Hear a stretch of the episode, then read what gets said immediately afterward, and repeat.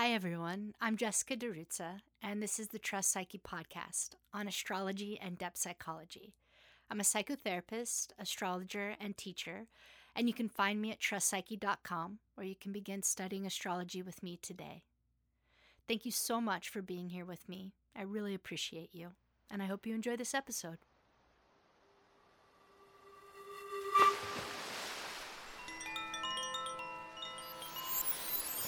We are coming to you from inside of our closet. It is super romantic. We have a candle lit so that we can see. And there is a Moon Venus conjunction in Cancer, and I am here with my beloved Travis DeRuzza, and we want to talk about relationships today. The stars have aligned, this moment has aligned, and what I love about this particular moment is Mondays are our timeless days where we get to do whatever we want and have no responsibilities other than to tend to what brings us joy. And we are choosing to spend this Monday here with all of you because we are inspired and we love this and we love you. And I'm really excited to dive in right now into what is coursing through us.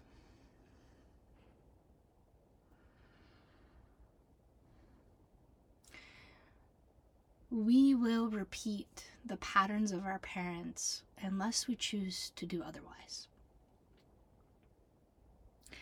Positively and negatively. We will choose how to be with that or not. I think that it's human nature and part of evolution to repeat the patterns of our parents. I think the majority of people on earth unconsciously repeat those patterns.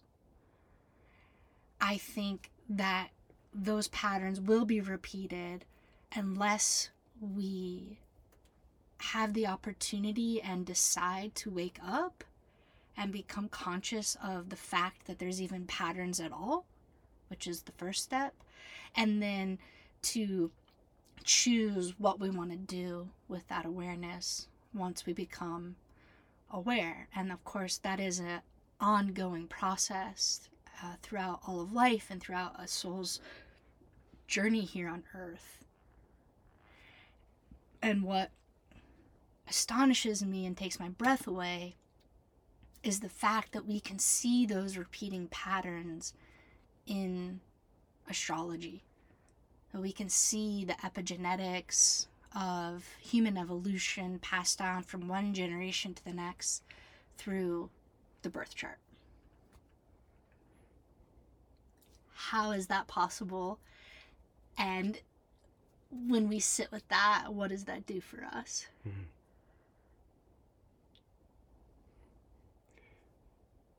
It's astounding, as you say, Jessica. And it's astounding enough just to see our own proclivities and personality and habit marked in the birth chart. And to see some of those same habits and proclivities marked in our parents' birth charts to think that we inherited those astrological signatures from them, and not just inherited them, but also grew up swimming in them.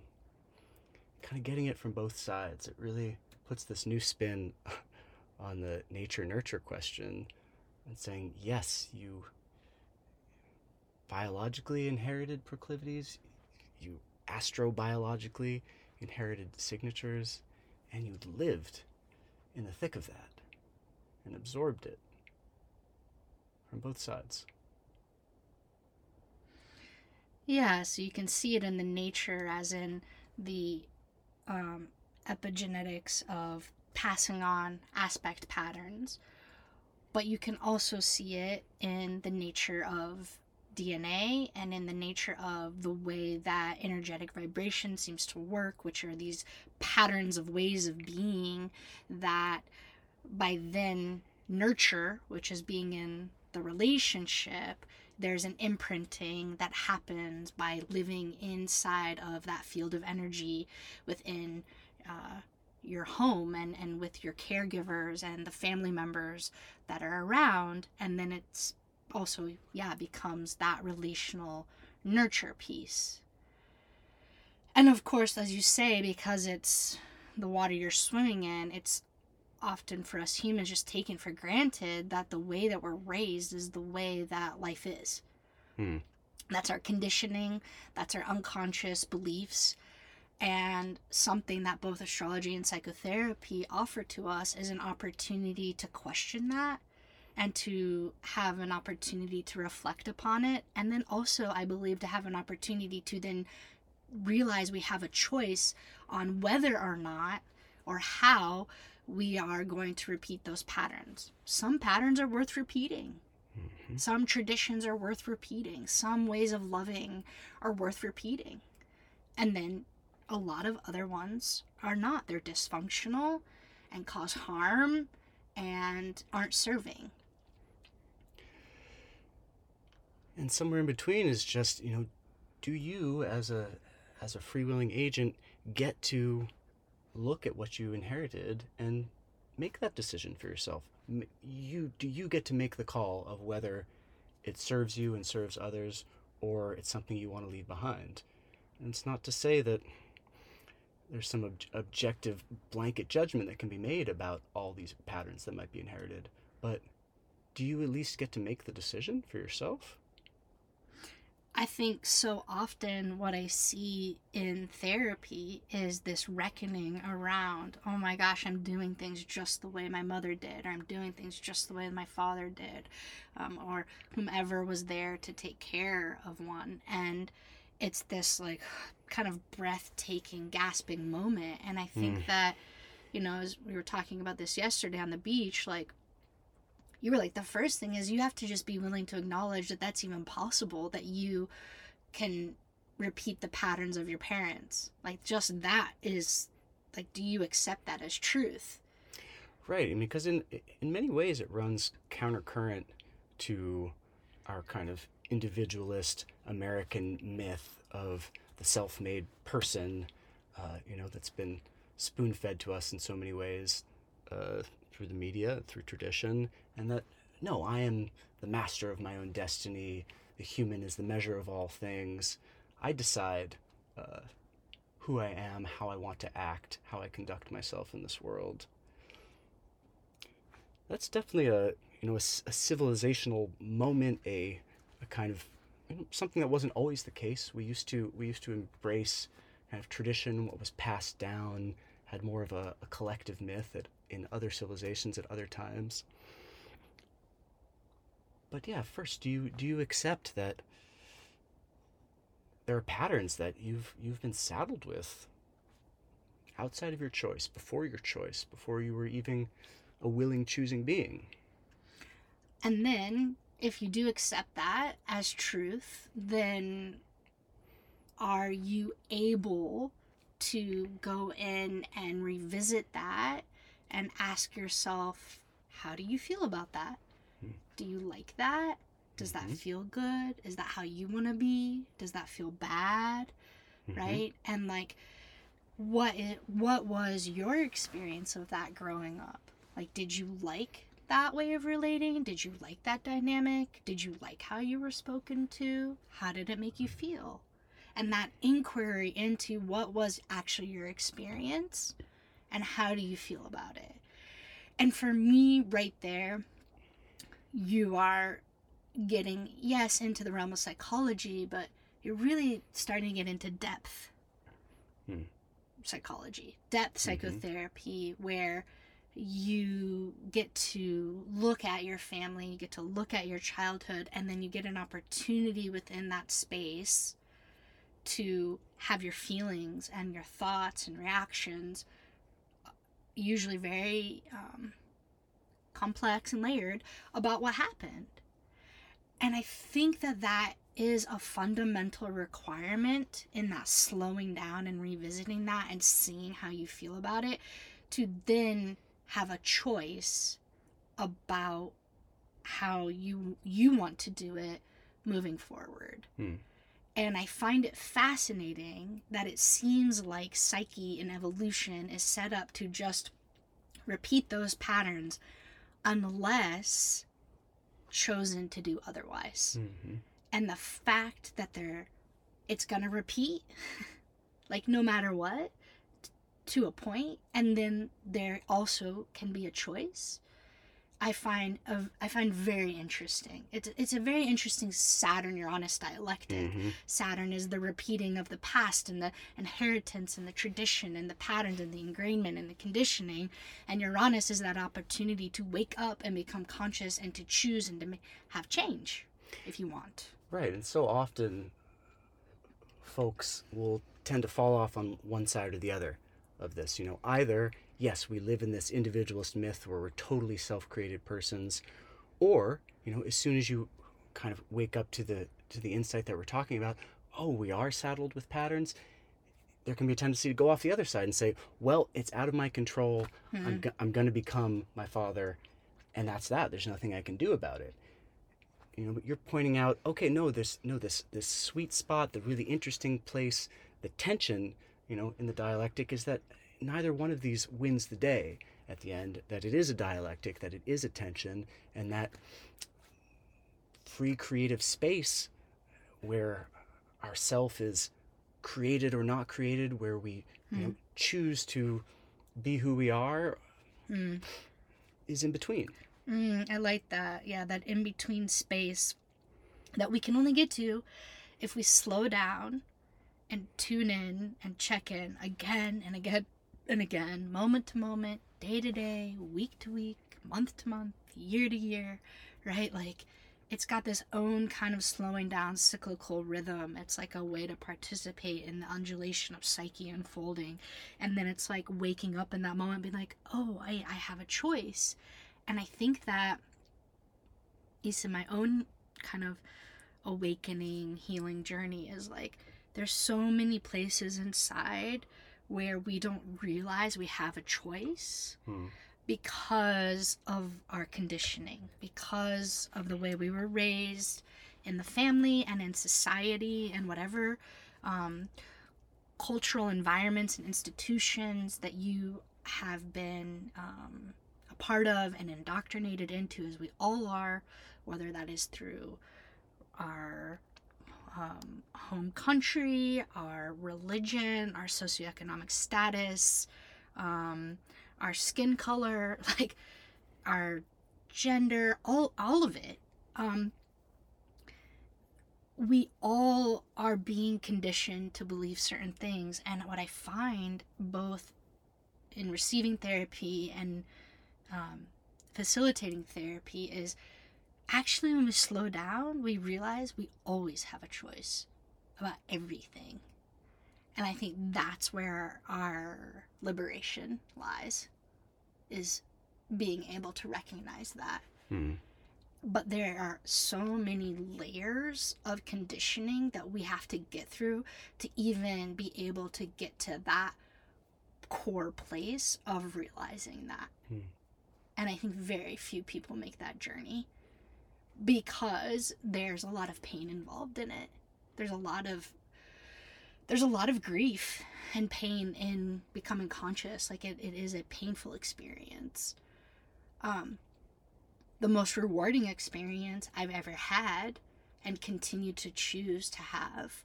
And that's the other part of it is like you could stop at any point. hmm Like you don't have to keep waking up. You don't have to keep having choice. Like it's okay. You can like not do that if you don't want to. And I get it. I get why people don't want to. Yeah, it makes me think about. I've been saying this a lot lately. You know, when I was a little bit younger and on the journey of awakening, it just it seemed like the most exciting, most thrilling thing. More that I awoke, the more that I saw the world, the more that I saw myself. Um, and it just felt like a boon. It felt like something that I desired to go further and further into. And as I get a little bit older, I have a little bit more mixed feelings about about the awakening that I've done in the course of my life. It's certainly caused me to be a little bit more lonely. I feel Hmm. a little bit disconnected from the mainstream. I've had to have some difficult conversations with friends and family members. Um, the more that I awoke to what my truth was, the more it put me at odds sometimes with others who felt differently or weren't on a similar journey of awakening. And it's a tough it's a tough road to hoe sometimes. Mm-hmm. It sure is. It isn't uh it isn't all the rainbows in the promised land that it kind of felt like at first brush. Like in this kind of general sense of what enlightenment is, Yeah. like if there is such a thing, Mm-hmm.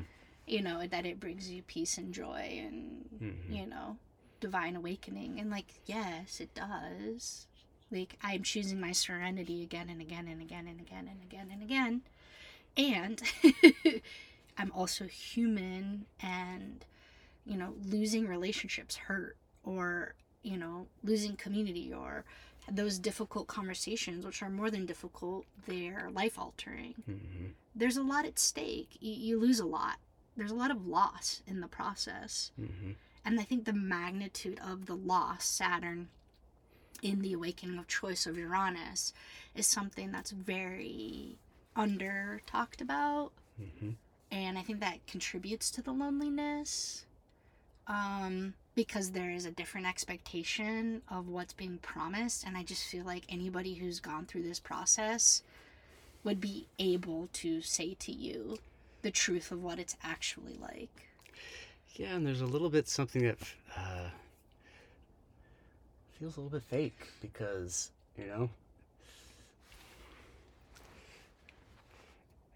as if you could awaken and go through all these crazy internal transformations and still just Hmm. fit in the way that you always have. Right. You know, and sometimes I feel this this dissonance. You know, I've I've felt it in certain teachers, I've felt it in peers where the message that's being spoken about awakening and going countercurrent if you need to and casting off the world doesn't quite seem to jive with then this disposition that oh but we could still fit in the world and just be normal people and be normal in our families and have friends and are we really living into this if if the awakening is as earth-shattering as we say it is shouldn't it touch all areas of our life nothing left untouched all transformed And I think that that magnitude of what you're speaking to isn't something that everyone is meant to do. I also don't think everyone has the capacity to do that. And honestly, I don't know if we should be asking people to do that. I think that's Mhm. something you need to come to on your own in a willing way to choose that. And and to choose how much yeah, and to choose how much. It's okay to have a limit. It's okay for Saturn to be there and say, you know what, I've done enough. I'm Mhm. good where I'm at. I'd like to stabilize here. Or, you know what, that's too much for me. It's okay. Yeah, got it. Like you get to be right right where you're at. As long as you know that that's a choice. Like it's a choice that Mhm. you're making and I'm just going to keep returning again and again and again to choice. Is like you can choose to do anything. But just I want you to know you're choosing to do that, right? It doesn't have to be that way. And I think that's where this Saturn piece of fatedness comes in. Like we're fated to have the life we have or we're fated to be like our parents and it's like well yes if you choose not to choose to change it or do it differently and that is a choice and that's okay yes but it doesn't have to be that way but the saturnian work that has to be put in to make the uranian changes is immense because you're talking about going to the core of something and in that process, as I said before, it's usually a painful process filled with grief and loss. to make that change. And I just am seeing in this moment how deeply interwoven the Saturn Uranus relationship is in the evolution of human consciousness and psyche. And um yeah, just that very deep polarity of how they always go hand in hand. Um, waking up is painful, waking up is a choice. There's freedom and liberation, but it takes a lot of work. I mean, I, it's like you're talking about it, and it's just you're going, you're flipping back and forth Mm. between the two. Deep cahoots, those two. I keep going back as you're talking. I keep being reminded of this uh, anecdote from my childhood. Two of my close friends, call them M and J. Um, and we were having this conversation that a lot of young people have, you know, about, as you say, will you know, will I will I become my parents? Uh, you know, am I am I destined to repeat this pattern, or is it up to me? Saturn Uranus, and you know, Jay said to M, I think I'm just I think I'm just becoming my father. I think it's just inevitable. This is this is what's gonna gonna happen. You know, and M looked over at him with, you know, a kind of fiery, you know, borderline crazed look inside like, you just don't let it happen, man. You know? You just don't let it happen. Don't talk like that. Hmm. Don't, you're already letting it happen Wow. by saying this, you know, this kind of thing Wow. And I felt, you know, and and I saw myself there, you know, poised between them, you know, these two representatives uh, of Saturn, Uranus, you know, and me kind of taking in the moment, trying to decide what I thought about it, and the part I've been reflecting on as you've been talking is seeing how each of their lives then kind of uh, continued to pan out. You know, this conversation happened in in high school. Um, you know, we're all about forty now, and M, his uh, his father died when between then and now, and it had a really big impact on him, and it really turned him in a little bit more of a traditional direction. Mm. The one who was speaking from the side of Uranus, you just don't let it happen, man. After his his father died, he really took in how much his father had meant to him, um, and became a you know a kind of traditional family man. You know, took a kind of nine to five like his his father did, and and settled in peacefully, happily, Hmm. to something that looked quite a bit like like what his his father had done. And that works for him. It's working for him. I look at him. I, f- I, I feel peace in my heart. I don't feel like he gave something up. On the other side, the irony is, Jay, who was taking the position of Saturn that, you know, I'm just going to become my father no matter what, he found out in his late 30s that the guy who raised him wasn't really his biological father. And uh, that has thrown his life into a tailspin. It's almost like he, he would have happily become his father and accepted it, but he's been forced, you know, to a reckoning about this question of who is my father, what am I patterned to become, what's up to me, what's not up to me, just on a you know deep and, and literal level. So in typical Saturn Uranus fashion, these two seem to have, you know, done a full reversal and taken on each other's positions in a way.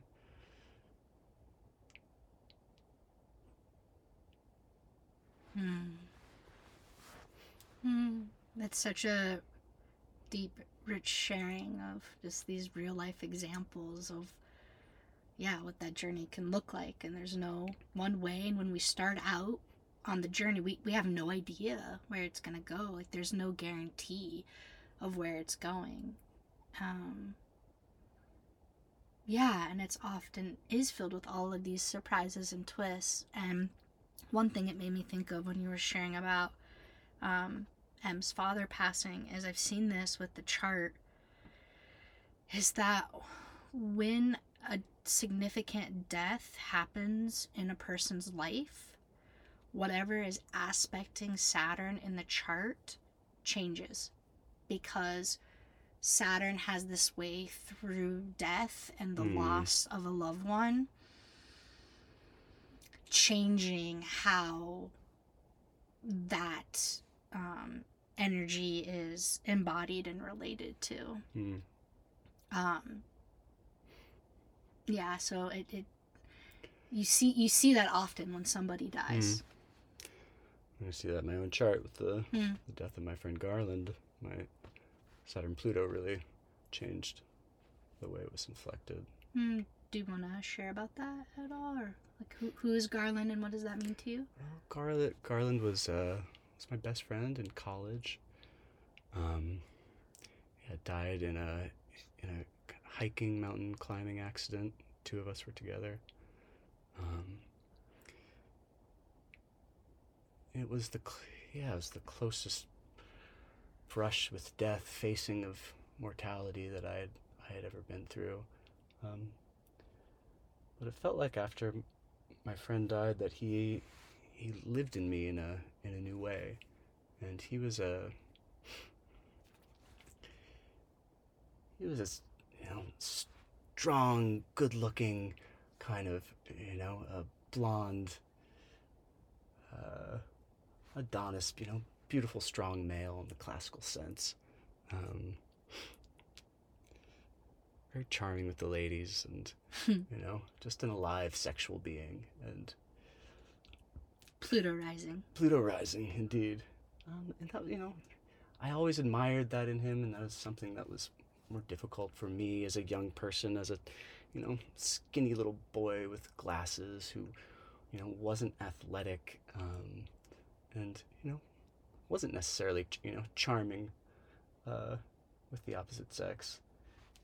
But I felt like after he after he died, I took on something of that in him and that it really transformed I felt like I had kind of classical Christian hang-ups around sexuality you know, that we could we could anchor in the in the Saturn Pluto of you know repression of the libidinal instinct and I felt that shift and and open up and you know an, a new awakening of my own sexuality after he died that felt like a a channeling of his energy that felt like a, a gift from him in a way. Hmm. A gift that I benefit from greatly. I'll take it. Yay! Thank you, Garland. what does Garland mean? Do you know?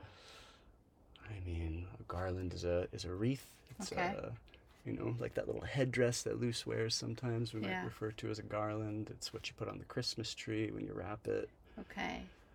So it's, it's celebratory. It's um Hmm. it's kind of it's a it's a crown of sorts. Mm-hmm.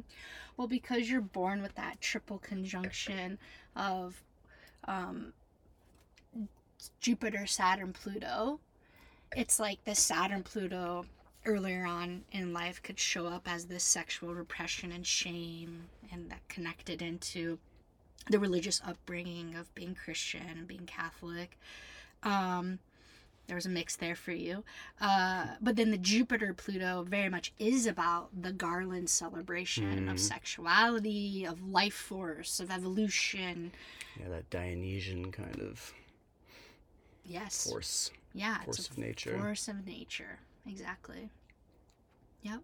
And because your Mars is in there in a quadruple conjunction that most folks in 1982 were born with, um, that we got a lovely repeat of during the pandemic in 2020 uh, with the triple conjunction of Jupiter, Saturn, Pluto, and Capricorn square Mars in retrograde fashion, right on the alignment of where it was in Libra in 1982, which epigenetically you gave to our daughter, Luz Sophia. Um, please.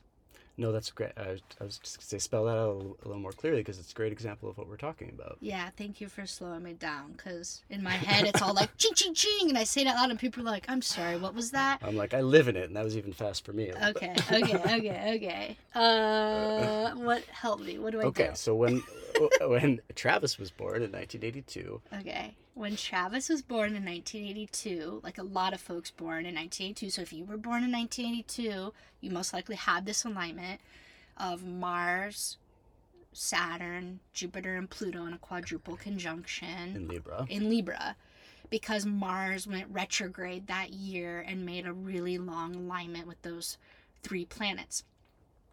the last that's the, the the 1982 was the last time Jupiter, Saturn, and Pluto were in a um, triple conjunction until we were in the pandemic in 2020. So in 2020, it was Jupiter, Saturn, Pluto in Capricorn, which is in a 90 degree square to Libra. But Mars also went retrograde that year, but it did so in Aries, another cardinal sign. So it was squaring the Jupiter, Saturn, Pluto, and Capricorn. But all of that alignment directly lined up for all the folks in 1982. So folks Creating a T square with a- their natal alignment. yeah, so all the folks in 1982 were super lit and impacted by this alignment, and because we were, you know, beginning this this stream, uh, uh, returning to the roots there, of roots to roots, uh, like epigenetics is when you see certain alignments in your natal chart shared with your lineage in both directions. So that can be your parents, your grandparents, your great grandparents, but it also, and it can also be your siblings for sure, um, but also with your children and your grandchildren and your great grandchildren, you see certain aspects passed down through the generations. And that's what we mean by being able to see the epigenetics in the astrology. So at that moment in 2020, during the pandemic, our daughter Luz was born with that alignment, with Mars square to the Jupiter, Saturn, Pluto. And so we can say she inherited the Mars, Jupiter, Saturn, Pluto uh, combination alignment from me.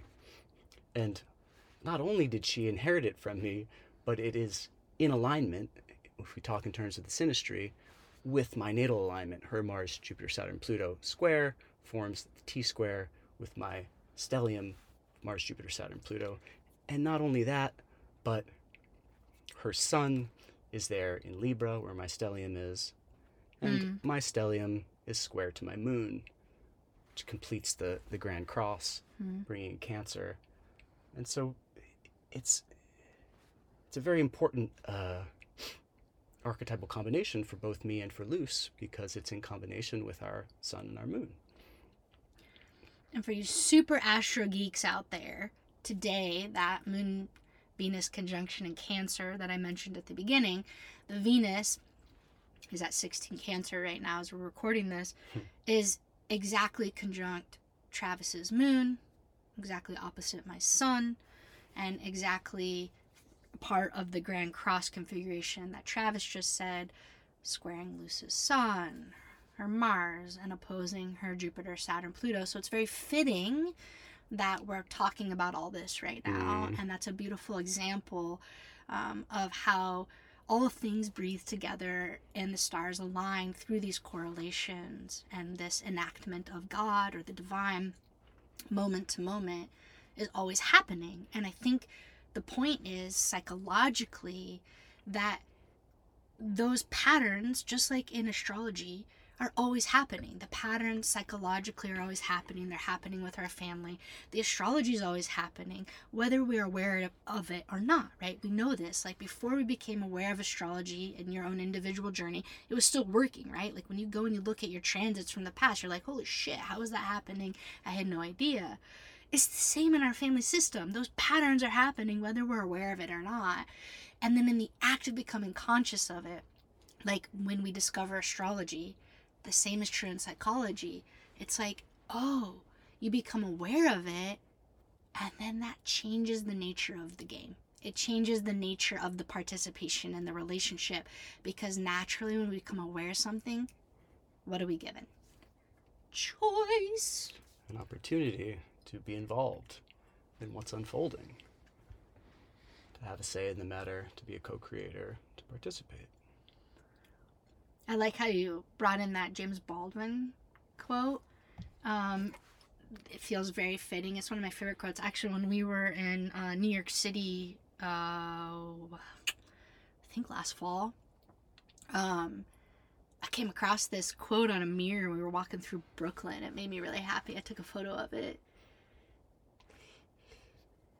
Yeah, Baldwin published this in 62 in the Time in the Times essay. Uh, not everything that is faced can be changed, but nothing can be changed until it is faced. My mom was born in 1962. Hmm, how about that? Very fitting. Synchronicity. Love that. All the winks from the universe. Mm. It's no, you know, and I, I like how that takes in, it really takes in both sides of this Saturn Uranus dialectic, right? It's not, you know, you discover you have a hand in the matter. It doesn't mean all of a sudden you have a 100% choice, and because you face it, you can change it no matter what. But you don't have control. Right.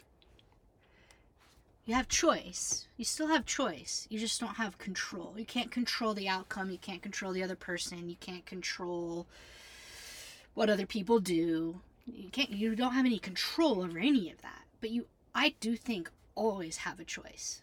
Yeah, you have control over your own choice. Yes. You have control over you, you have control over over your part in the matter, And how you respond to it. how you show up, the attitude that you take. like you know for example if someone um, has a chronic illness or receives a diagnosis of something that's terminal like do you have a choice over that it's like okay when i'm not saying you can necessarily control that or not especially if it's genetic Mhm. but there's still a choice within whatever the experience is and I think this is very relevant relevant to what you said earlier with our families, which is like that what was going on in one's family that one's born into was happening before you were born. Was happening before you were a person and definitely happening before you had any sense of agency, Yes. right? So you're born into that. hmm But then at some point in the journey of being human, if you take the cues that are happening to wake up and see and be willing to face what is going on there, then you realize you do have a choice of how you want to respond to it. And that opens up a possibility for change. Yes. Um yeah.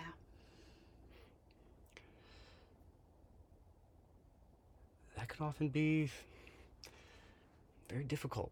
And, you know, that wedge, that crack, you know, it's not necessarily large, but it's it's real, it's there. You can choose to do things differently. I guess for me is like what I'm taking in. And this is definitely like very much my natal Uranus Neptune conjunction that everyone from like eh, 1985, 1986 had till about mm, 1999, 2000. Um, I'm like going through a transit of it now. Transiting Neptune is square my Uranus. and after a very long time of squaring my Saturn.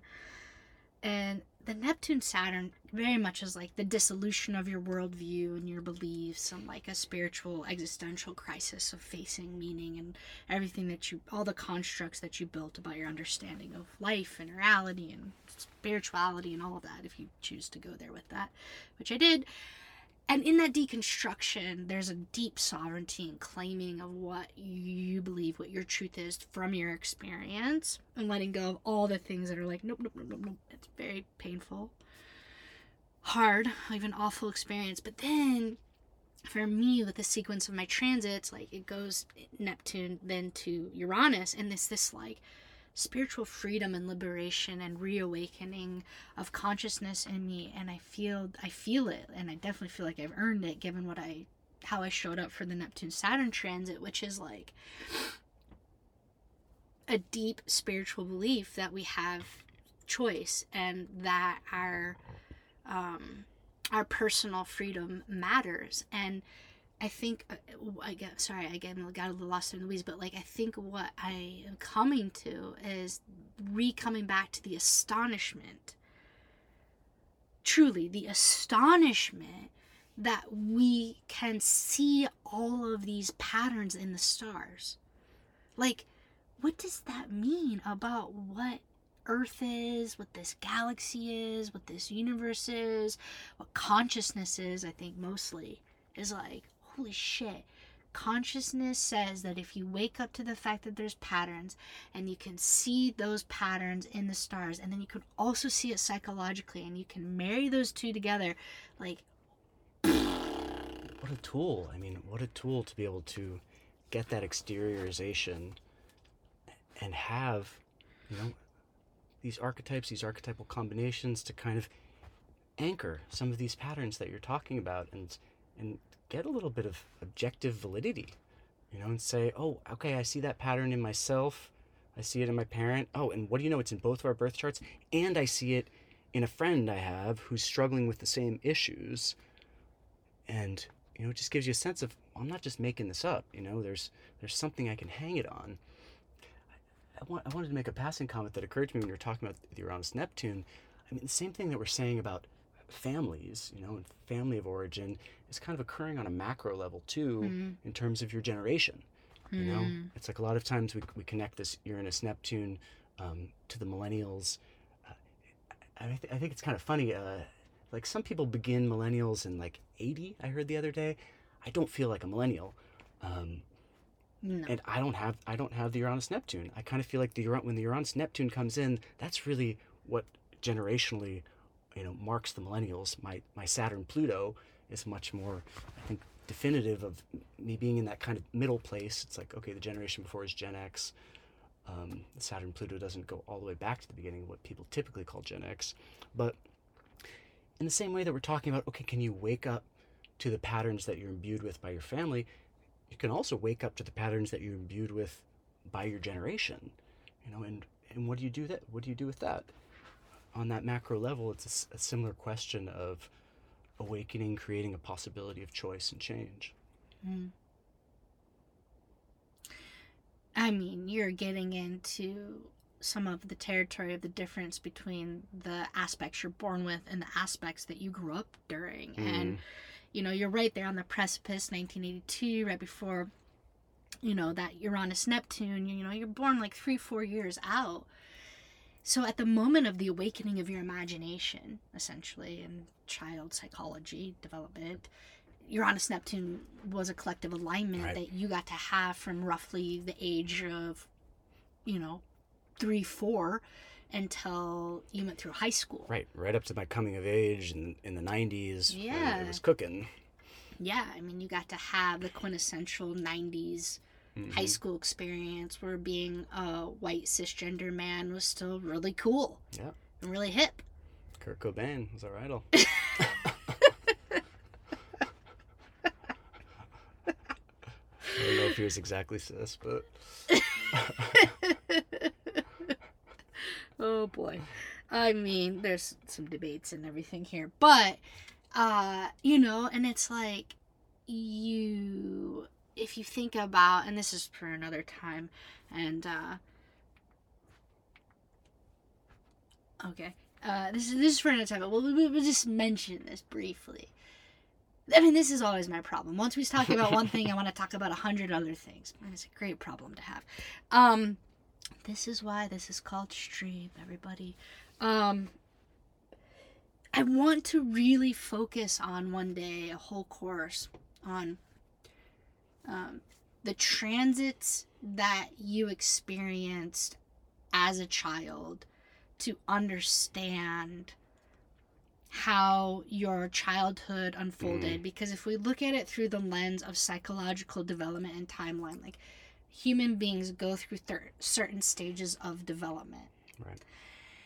and that's a universal ti like timeline that we all go through. But then the transits that one is having during those stages i think very much both correlates and deeply infuses and mm-hmm. influences through like perhaps the nurture side of things how you experienced that time in life. So all I'll say is, is even though maybe you don't identify as millennial, I will say as someone who also doesn't identify as millennial, but probably is much closer to that. I mean, I definitely have a fluidity of consciousness that I take for granted, but you are an easy bridge into that world, and I don't ever experience you as an alien to that world. I mean, once in a blue moon, there's a little cracking through where I'm like, hmm, and we immediately address that and i challenge you on it and then you you know you come into the full uranus neptune with me because that's your awesome nature. But you also keep me like really grounded uh, in reality and and to earth and to the past and history. So i mean alchemical intimacy everybody. Take it. well, and to, I mean, to astrologically fill out what you were just saying, it's like a way you could talk about it astrologically is like, okay, yeah, that that timeline of, of universal human development we can see in the universal transits. yes You know, that everyone goes through the Saturn return, everyone goes through the Uranus opposition, uh, the quadratures involved. There's a timeline of human development that we can map out vis-a-vis the Saturn, the planets' relationships to themselves. That's a universal pattern. But the other planets involved, the particularities of your birth chart, uh, will say such that, okay, if you're a Saturn Neptune person natally, well, then your Saturn return is going to be Saturn activating Saturn Neptune. You know, if you're a Saturn Uranus person like Jessica is, her Saturn return is going to have Saturn Uranus themes.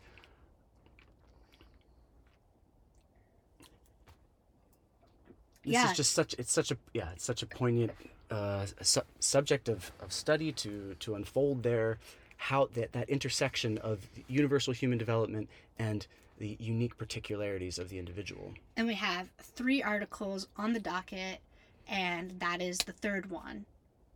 And i am so excited for it to come out because as we awaken to these things astrologically and psychologically you know we're doing our part to map it and be like holy moly there was this revelation of uranus. Now let's document it with saturn. And i'm super excited to join you in the written form and i'm so grateful you have joined me in the oral form and i am so appreciative of you in all the ways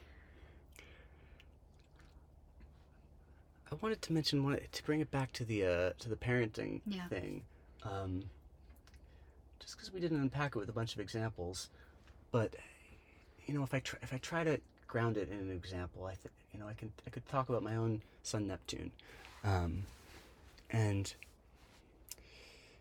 just the Sun Neptune combination in itself, there's there's a tension there between uh, the Sun being one's identity, one's ego, and Neptune being the dissolution of one's identity, the dissolution of one's ego into a into a larger whole, into a larger oneness.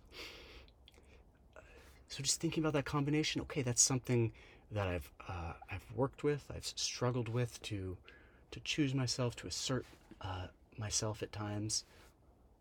You know, that's a first way we could use astrology psychologically to okay, I'm able to anchor, you know, something about my personality, something that I'm working with psychologically uh, to choose self instead of being a pleaser, instead of being really accommodating to others. And then I can start to expand it and be like, okay, um, my mother, all you know, is also a a Sun Neptune.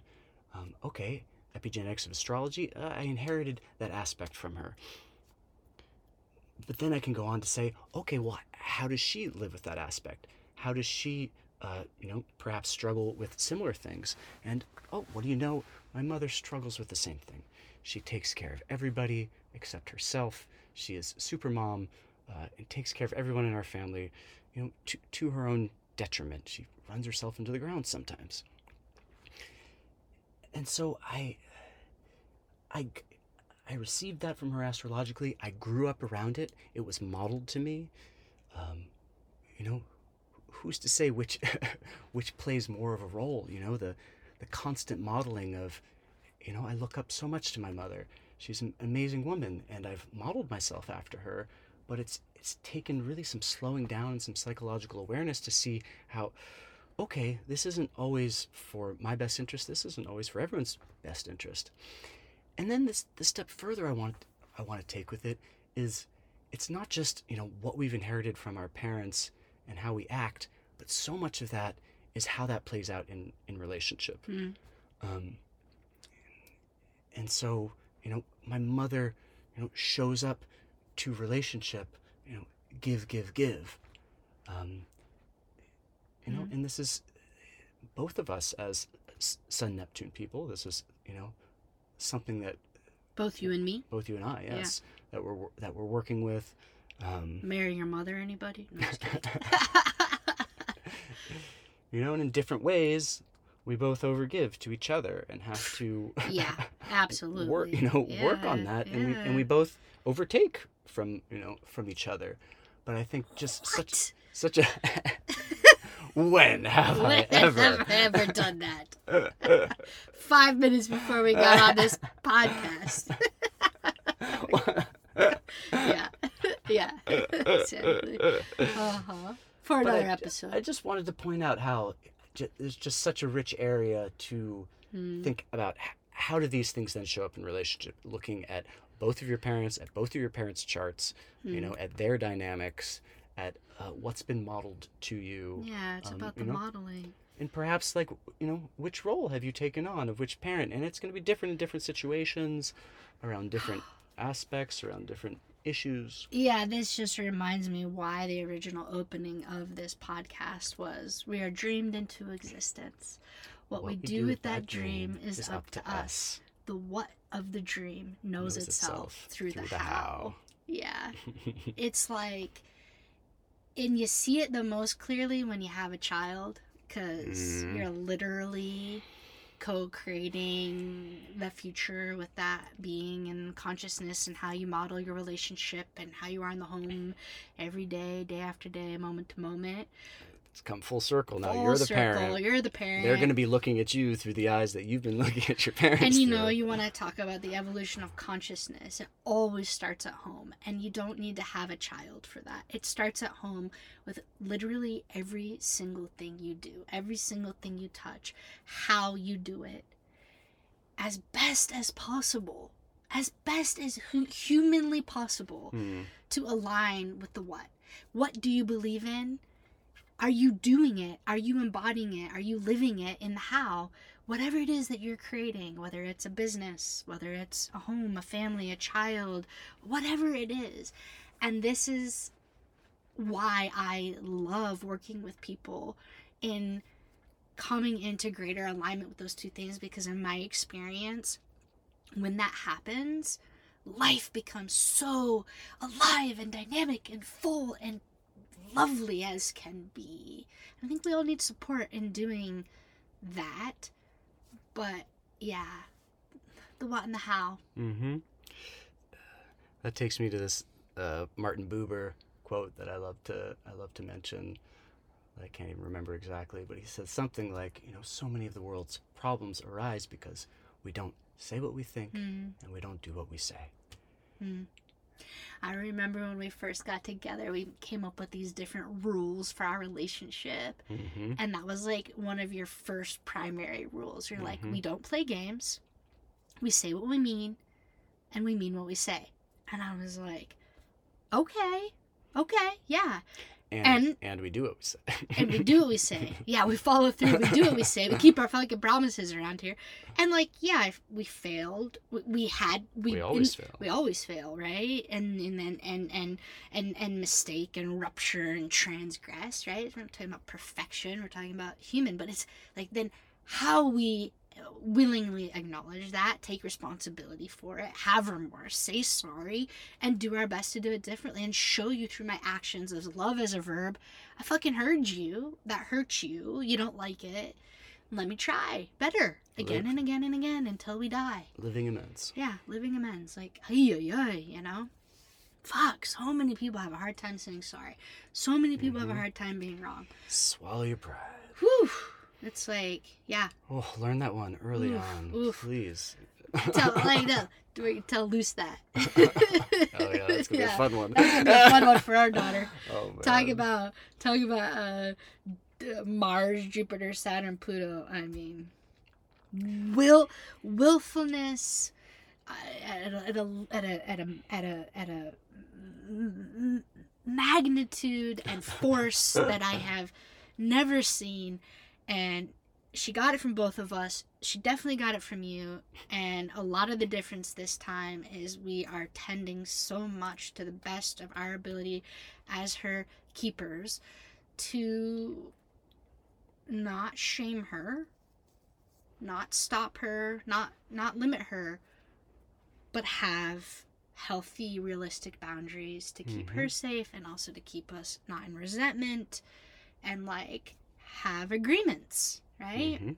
And as her little Libra self continues to blossom, as the sun does every day you get older, you become more of the sun.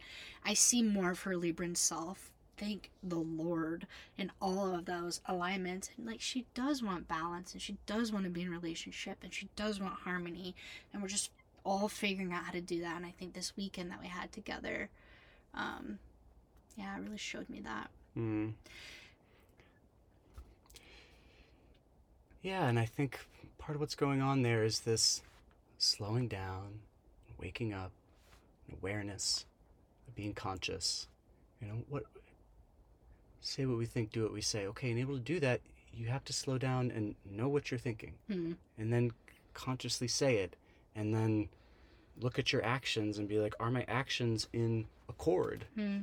with what I said, and is what I said in accord with what I think, and to bring coherence Hmm. to to that whole thing. And I think that's part and parcel of what we've been saying from the beginning of can we slow down?